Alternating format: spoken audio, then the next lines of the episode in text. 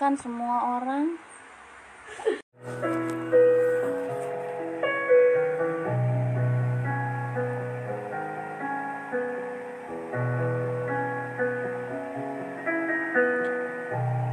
Ku terima suratmu telah ku baca dan aku mengerti betapa merindunya dirimu akan hadirnya diriku di dalam hari-harimu bersama lagi.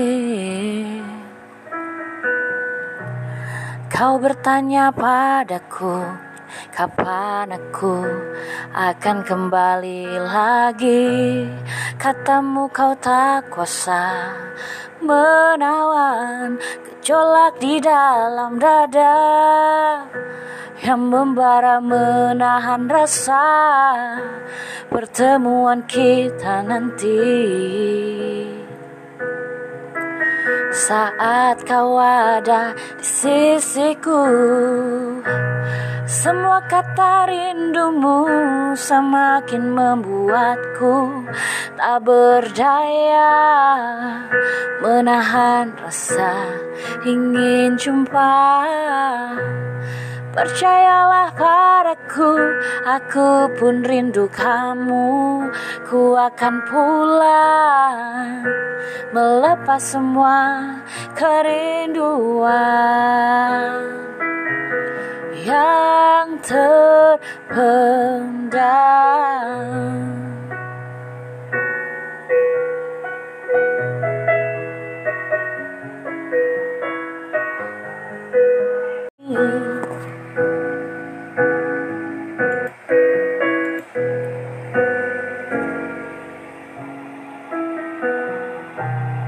Kau tuliskan padaku kata cinta yang manis dalam suratmu. Kau katakan padaku saat ini ku ingin hangat pelukmu dan belai lembut kasihmu. Takkan ku lupa selamanya.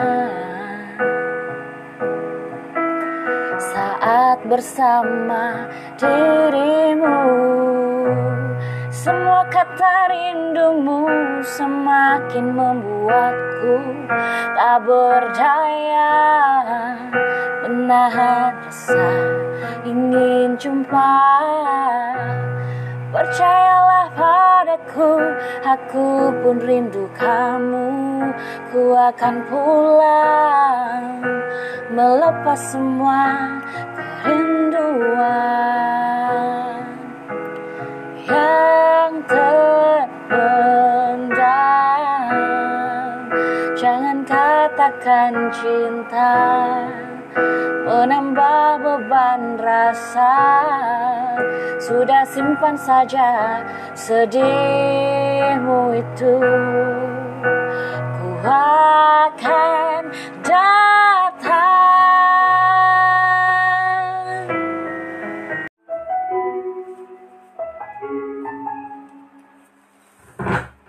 Ribuan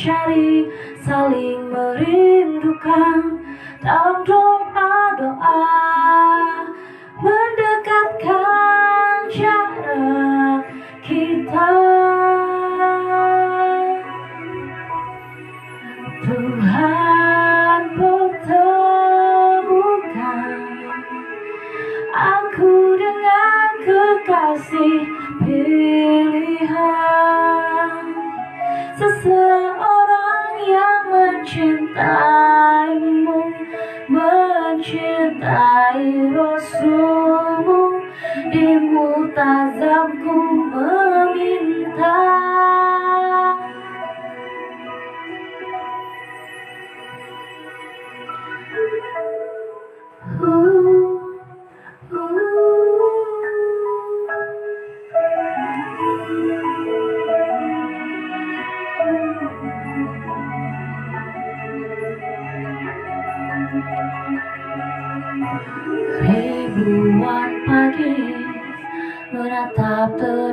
matahari dan ribuan senja menahan gemuruh di dada. Mungkin Tuhan ingin kita sama-sama untuk mencari saling merindukan dalam doa-doa mendekatkan cara kita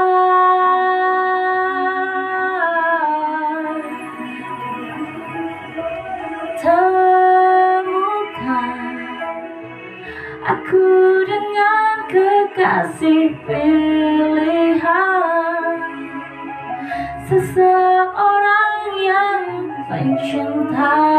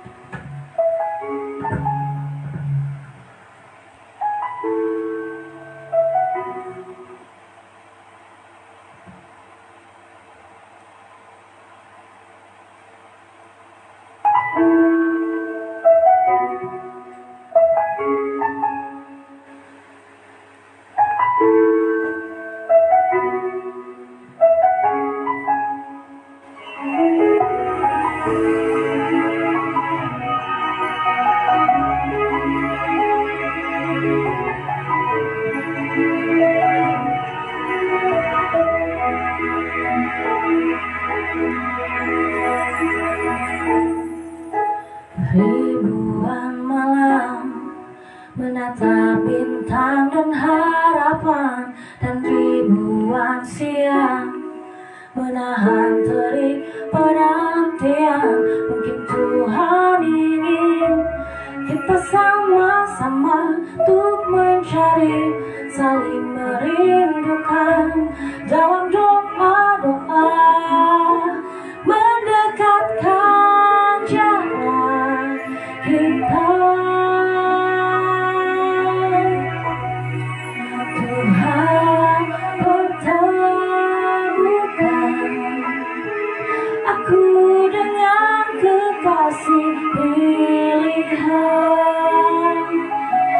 seseorang yang mencintaimu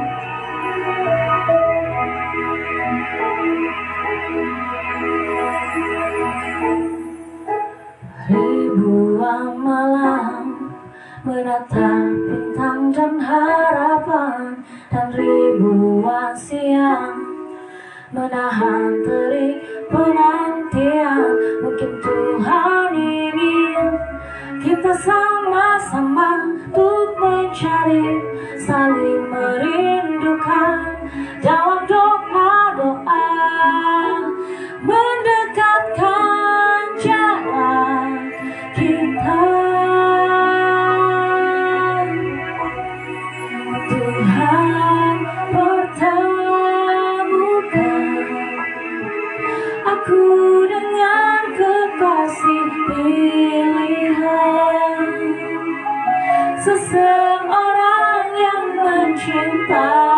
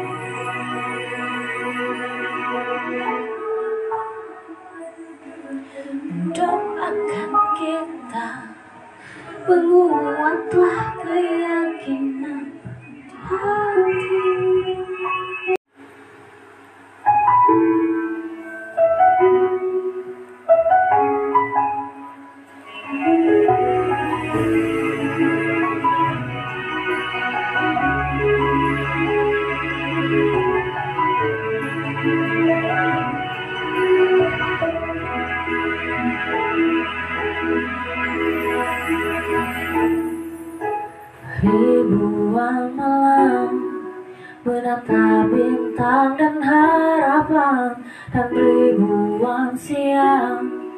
Menahan terik penantian Mungkin Tuhan ingin Kita sama-sama untuk mencari Saling merindukan Dalam doa-doa Mendekatkan jarak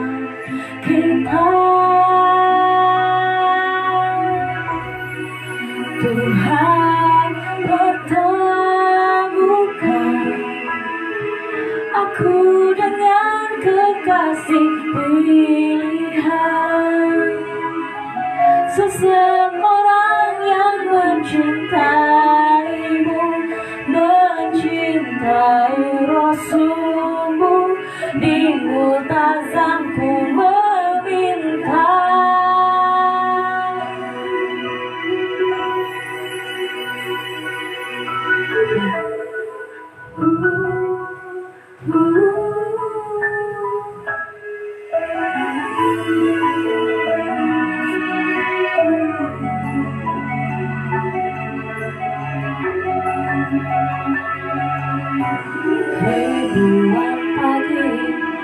Menatap terbit matahari Dan ribuan senja Menahan gemuruh di Mungkin Tuhan ingin Kita sama-sama untuk mencari Saling merindukan. Dalam doa-doa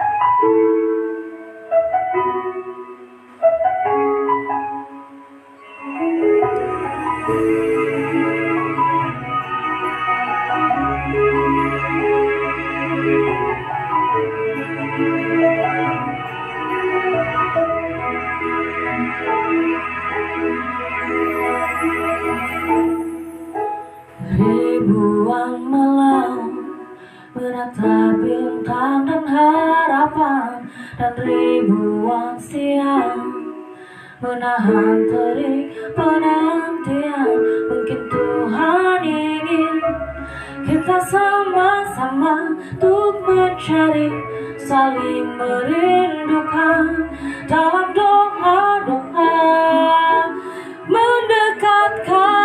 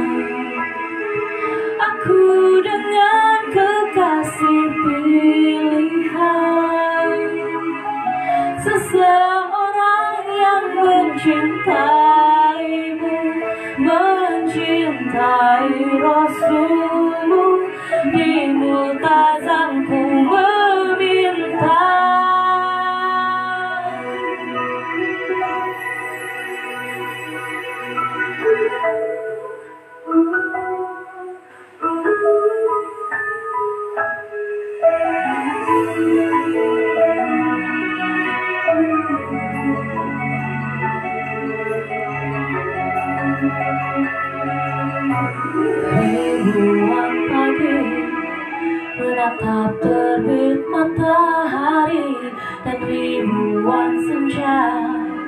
Menahan gemuruh di dada mungkin Tuhan ingin kita sama-sama untuk mencari saling merindukan dalam doa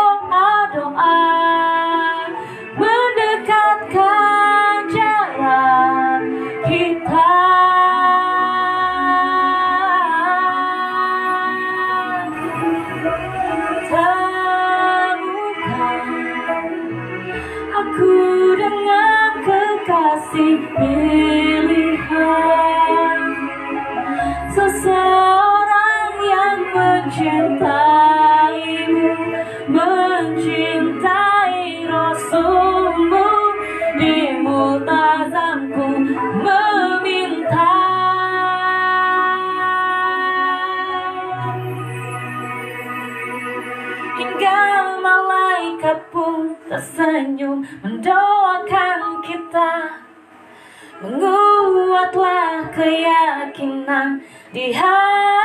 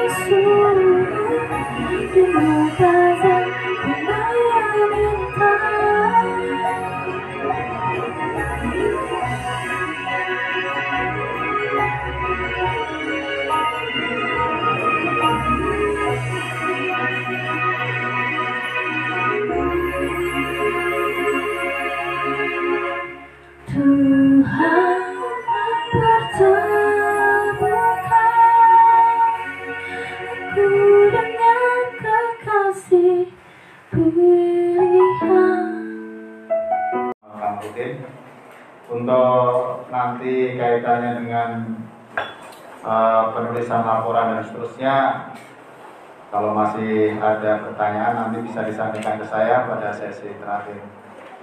Untuk selanjutnya materi yang kedua e, bimbingan konseling yang akan diisi oleh Ibu Oktavia Deva Rusia Dwi Anggraini SHI. Kepada beliau kami persilahkan.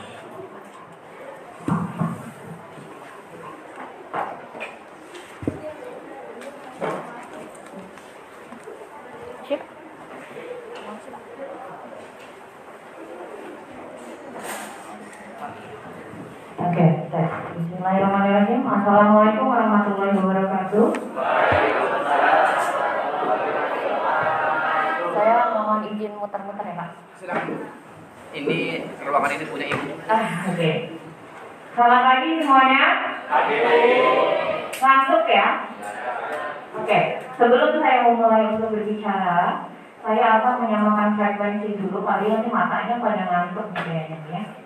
Kalau saya bilang pagi, tepuk pahanya sekali. Kalau saya bilang siang, tepuk pahanya dua kali. Kalau saya bilang malam, tepuk pahanya tiga kali. Siap? Oke, kita coba ya. Selamat pagi. Pagi. Oke. Selamat siang. Siang. Selamat malam. Malam. Oke? Ulang ya. Satu, dua, tiga. Selamat pagi. Siang. Malam. Malam. Pagi. Siang. Pagi. Pagi satu. Pagi satu, siang dua, malam tiga. Oke, diulang. Pagi. Dua. Apa dua? Ulang lagi ya. Pagi. Malam. Malam tiga. Ya, pagi. Malam. Siang. Pagi. Tidur.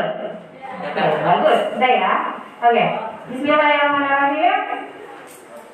Saya akan ini karena dadakan eh, pikiran saya ke mana-mana karena saya harus ngajar dari jam 9 sampai jam 10 dan nggak tahu kalau harus mengisi ini jadi langsung aja to the point Eh, saya membimbing kalian di selama di sekolah ini jadi guru BK kelas 11 tugas saya adalah memastikan kalian agar dalam eh, PKL khususnya saat ini sedang PKL membuat kalian merasa eh, apa namanya nyaman gitu. Jadi saya akan menjelaskan dulu sebelumnya bahwa pada saat kalian PKL, saya kalau ngomong agak susah nih kalau pakai masker. Gak apa ya? Kalau misalnya kalian pada saat kalian PKL, itu yang harus kalian pikirkan saat ini mulai dari disiplin. Yang mulai tidur malam main game, itu di skip dulu selama tiga bulan ke depan. Sanggup? Karena apa? Bukannya apa? Kita harus menjaga kualitas tidur kita, kita harus menjaga kualitas makan kita, terus apalagi olahraga, ya apalagi pandemi seperti ini. Saya yakin kalian udah pengen buru-buru keluar rumah sebenarnya. Bosan gak sih di rumah? Nah, saat kalian ditugaskan untuk sekarang PKL, seneng nggak? Seneng kan? Nah, gimana rasanya kalau misalnya saat ini nih kita ditugaskan untuk tiga bulan ke depan PKL dan kalian tuh masih loyo kayak karena kan kalian udah kurang lebih hampir mau dua tahun ya di rumah, benar nggak? Butuh adaptasi lagi benar nggak? Benar. Dan ada ketakutan-ketakutan selama pandemi ini takut begini takut begitu benar nggak? Coba sekarang siapa yang masih ngerasa takut dengan virus itu? Takut, takut, takut nih, takut sama virus itu, takut keluar rumah, takut ini, merasa takut cemas, takut, berlebihan, asal lambung, ger, ada? Serius? Nggak ada. Kalian baik-baik aja dalam keadaan kondisi mental yang baik-baik aja saat ini? Baik? Alhamdulillah. Bukannya apa-apa.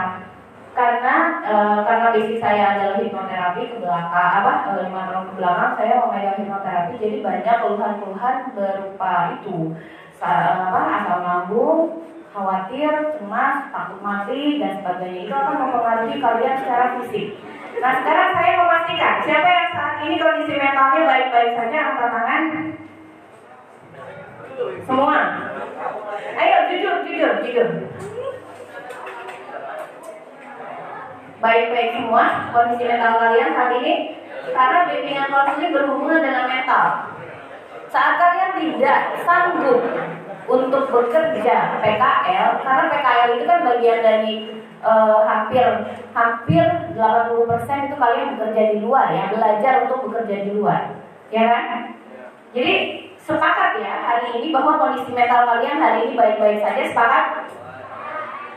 Sepakat ya, nggak ada yang lagi depresi, stres nih, putus cinta.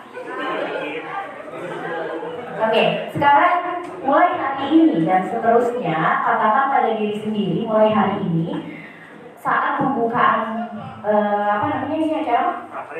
Ya, pembukaan prakerin saya berjanji pada diri sendiri mulai hari ini saya harus lebih disiplin lagi pola makannya, pola tidurnya, pola olahraganya. Ya, kalau cuma sit up sit up laki-laki bisa kan? Apa perlu dipraktekin di sini sit upnya enggak kan? Oke. Yang perempuan, kalian bisa yoga di rumah pakai YouTube bisa kan?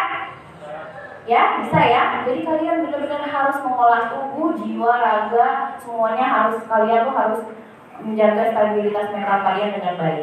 Oke, yang pertama tadi adalah disiplin. Yang kedua adalah menghargai orang lain. Itu yang harus yang harus kalian jaga. Karena dunia bekerja itu bukan dunianya main-main. Kita berhubungan dengan atasan kita, kita berhubungan dengan teman sejawat kita, kita berhubungan dengan senior kita. Jangan sampai kelakuan kita yang tidak baik mengganggu mereka. Saya bukannya nakut-nakuti di dunia kerja itu yang namanya penyakit iri, dengki, hasad itu banyak. Jadi kalau misalnya kalian nanti jangan kaget pada saat kalian PKL ada senior kita atau ada karyawan tetap yang cemburu dengan kalian paham gak sini maksudnya? Paham ya?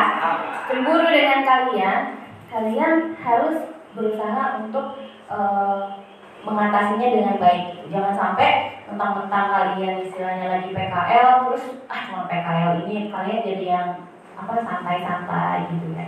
Kalian tetap harus menjaga etika hormati mereka gitu. Tapi kalau misalnya memang sudah keterlaluan misalnya sampai membuli atau apa namanya e, membuat mental kalian drop kalian bisa nanti sampaikan ke saya. Nanti saya yang akan menyampaikan misalnya ke pihak perusahaan atau gimana. Seperti itu. Jadi benar-benar kalau ada masalah apa-apa mau nggak mau saya harus siap ah, siap pasang badan untuk mendengarkan keluh kesah kalian. Gitu. Paham sampai sini? Oke yang ketiga adalah mengetahui tata tertib perusahaan. Saat kalian mau PKL itu harus tahu tata tertibnya apa, mulai masuk jam berapa, pakai baju apa, terus apa aja aturan-aturan yang dilarang. Kalau misalnya dilanggar seperti apa? Karena konsekuensinya tadi seperti yang tadi disampaikan sebelumnya, kalau kalian dikeluarkan dari tempat PKL, nah, maka konsekuensinya adalah keluar dari Nah, itu. Saya merasa dibebankan di sini harus menjaga bahwa semua yang ada di sini yang sudah saya beritahukan jangan sampai dikeluarkan dari Selanjutnya adalah membuat laporan. Tadi sudah dijelaskan ya. Kalau misalnya kalian PKL 3 bulan, terus bikin laporannya baru 3 bulan kemudian, lupa nggak? Nah, makanya dari sekarang ini disimpan dulu. Kalian bawa buku tulis biasa aja dulu. Kalian ada yang suka nulis buku diary nggak? Notes? Nah, mulai hari ini kalian harus terbiasa. Jadi kalau misalnya kalian ada apa-apa di, nah, tadi saya sempat baca nih isinya apa. Jadi kurang lebih laporannya seperti ini saya bacain ya, saya juga nggak tahu nih. Nih, Senin tanggal 10 Februari 2020 cleaning cover lampu LED. Jadi apa aktivitas yang kalian lakukan di sana itu dituliskan di sini. Gitu. Halaman 29. Contohnya seperti itu. Nah cuman kalau khawatir kalian tulisan kalian ini e, nanti salah, gak ada tipek atau atau gimana, kalian boleh ditulis dulu di buku buku tulis biasa, ya. Misalnya tanggal 3 Agustus. Hari ini saya baru pertama kali PKL dan ada uh, apa namanya uh, teman PKL dari sekolah lain dia cantik banget oh kayak gitu ditulis. Ya. Atau yang akhlaknya nih hari ini saya baru mulai PKL dan uh, karyawan tetapnya kok ganteng banget gitu itu gak usah ditulis oke okay? Ya, jadi tolong luruskan niat kalian bahwa kalian PKL bukannya Rijo. Gitu. Ya kan? Makanya eh, saya harus memastikan nih, kita satu frekuensi saat ini bahwa kita akan menjaga nama baik sekolah ya dan menjaga nama baik diri sendiri. Sepakat? Oke. Selanjutnya adalah setelah membuat laporan kesehatan mental yang tadi saya bilang kesehatan mental itu penting karena imunitas itu berasal dari sehatnya mental kita. Makanya tadi saya bilang di sini ada yang bermasalah nggak mentalnya? Apa ada yang baru putus cinta? Itu bisa menurunkan imunitas. Jadi kalau misalnya yang sekarang kalian lagi galau-galau nih ya, kita lupain dulu. Kita fokus ke PKL. Oke. Yang selanjutnya adalah prokes ya. Kalian tetap harus menjaga kesehatan kalian. Ya itu udah kalian udah hafal lah, udah dua tahun ya sekolah kita di Universitas Corona ya. Jadi kita udah hafal banget gimana namanya menjaga jarak ya, cuci tangan, bla bla bla ya udah hafal, udah hatam. Lanjut lagi adalah eh, etika. Tadi udah eh, sempat saya singgung juga etika menjaga dan etos kerja. Pokoknya kalian tuh benar-benar ibaratkan kalian kerja di situ ya jangan mentang-mentang cuma PKL ini belum tentu gue kerja di sini enggak tetap itu ada penilaiannya. Kalau saya boleh kasih tahu saya lulus 2018 eh 2008 maaf. Saya lulus kuliah 2008 2007 saya sudah PKL karena saya lulusan hukum ekonomi Islam saya 2017 eh, sudah mulai kerja. Nah semester 5 saya sudah PKL di perbankan gitu. Jadi memang semua bukan hanya kalian aja anak SMK yang PKL, orang yang kuliah juga PKL gitu. Jadi memang saya benar-benar saat PKL itu e, mau disuruh cuma ngecapin buku tabungan ya deket aja gitu. Gimana perta- e, gimana perusahaan memberikan kita kesempatan untuk bekerja kita kerjain aja. Jangan mentang apaan sih nih masa suruh ngecapin buku tabungan? Jangan suka mengeluh. Gitu. Misalnya kalian tadi yang tadi saya bacain suruh membersihkan lampu LED misalnya. Gitu ya kalian kerjain aja. Jangan sombong gitu. Jangan masa begini yang doang? Gak bisa gitu. jangan ngeluh-ngeluh gitu. Jangan sampai istilahnya kalian disuruh ya ibarat kata disuruh bersihin meja terus kalian ngeluh. Masa sampai kalian bersihin meja? Jangan. Pokoknya apa pun yang diperintahkan oleh perusahaan kalian lakuin karena itu pasti ada penilaiannya. Apalagi seumpama kita kan pasti supervisor ya yang menilai kita ya. Seperti itu pesan saya. Eh, poinnya sudah selesai semua. Jadi satu lagi nih. Yang paling penting adalah ada eh, yang harus kalian ingat. The right job the right man the right place. Orang yang memiliki pekerjaan yang tepat. Ya kan? Itu adalah manusia yang memiliki pekerjaan yang tepat juga. Jadi pekerjaan yang tepat adalah untuk orang yang tepat dan akan ditempatkan di tempat yang tepat. Paham nggak sampai sini? Kamu tadi siapa namanya? Oke, subur. Kamu adalah seseorang yang tepat. Sekolah di SMK. Nah, kamu akan ditempatkan di tempat yang tepat saat kamu merasa bahwa memang saya berhak dan saya memang layak. Jadi pekerjaan yang tepat, tempat yang tepat adalah milik orang yang tepat. Ngerti nggak sampai sini? Muter-muter memang. Maksudnya gini, minat bakat kalian itu ditentukan dari sekarang SMK. Kalau kalian ada yang mau e, meneruskan ke perguruan tinggi, silakan. Tapi kan kita nggak tahu rezeki apalagi lagi pandemi seperti ini ya. Jadi mulai saat ini kita harus bisa tahu kita akan meneruskan ke dunia kerja atau ke perusahaan. Dunia kerja atau ke perguruan tinggi. Maaf, seperti itu. Ya. Jadi yang yang memang ada berencana untuk kuliah, silakan mimpinya dicatat dulu. Tapi kalau misalnya sekarang kita fokus dulu PKL dulu nih, selesaikan dulu tugas kita sebagai anak SMK. Oke? Okay? Oke okay, nggak? Sepakat? Yang awal sepakat ya? Awalnya diem aja nih, semangat gak sih? Suaranya mana? Ayo, perempuan juga harus di depan. Ya enggak? Jangan cuma Yamaha aja yang terdepannya nggak? Benar? Saya bisa ada di depan kalian seperti ini, berbicara seperti ini karena apa? Karena dari SD, SMP, SMA, kuliah, saya mempertahankan diri untuk memiliki prestasi. Jadi kalian yang sekarang punya prestasi, pertahankan, tingkatkan. Kalau kalian mau jadi orang yang sukses, kalian harus mengubah takdir kalian sendiri dengan usaha kalian sendiri yang tadi seperti bapak bilang. Gitu. Jadi sepakat sampai sekarang, saya udah nggak mau lagi nih ngeliat yang loyo-loyo nih. Kamu nih yang pakai jaket nih. Ayo kamu ngantuk ya? Hmm? Coba jaketnya jangan ditaruh di situ. Berasa kamu lagi mau mandi, terus males, anduknya masih dipegang-pegang. Nanti nggak ada nggak ada kayak gitu ya. Mulai hari ini pokoknya kalian harus berjanji pada diri sendiri bahwa kalian harus semangat. Ya. Coba sekarang ikutin kata-kata saya. Mulai hari ini dan seterusnya. Saya berjanji akan lebih disiplin menjalani kehidupan saya dengan lebih baik. Oke. Semangat ya, sepakat semuanya ya. Tolong dicatat teman-teman saya.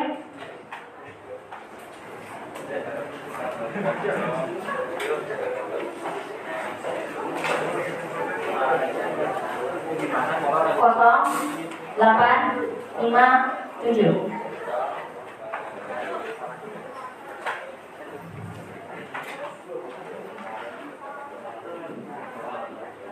Kosong lima lima tujuh, tujuh belas empat enam, kosong delapan lima tujuh, tujuh belas empat enam, empat kosong tiga dua. kosong delapan lima tujuh tujuh belas empat enam empat kosong tiga dua nama saya kepanjangan panggil lagi Bu Deva ya Deva kodenya adalah satu tiga empat kodenya satu tiga empat karena kamu gak ada duanya Oke, tepuk tangan dulu buat kalian semua. Begitu aja dari saya, sekian dari saya. Terima kasih banyak, sukses semua. Eh, semangat untuk PKL-nya. Bila kita Wassalamualaikum warahmatullahi wabarakatuh.